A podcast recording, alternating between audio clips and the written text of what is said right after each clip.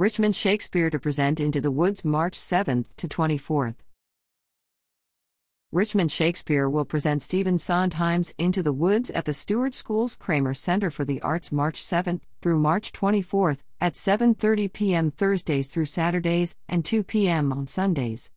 Into the Woods follows the story of a baker and his wife, Cinderella, who wants to attend the king's festival, and Jack, a boy who wants his cow to give milk. When the baker and his wife learn they cannot have a child because of a witch's curse, they set off on a journey to break the curse.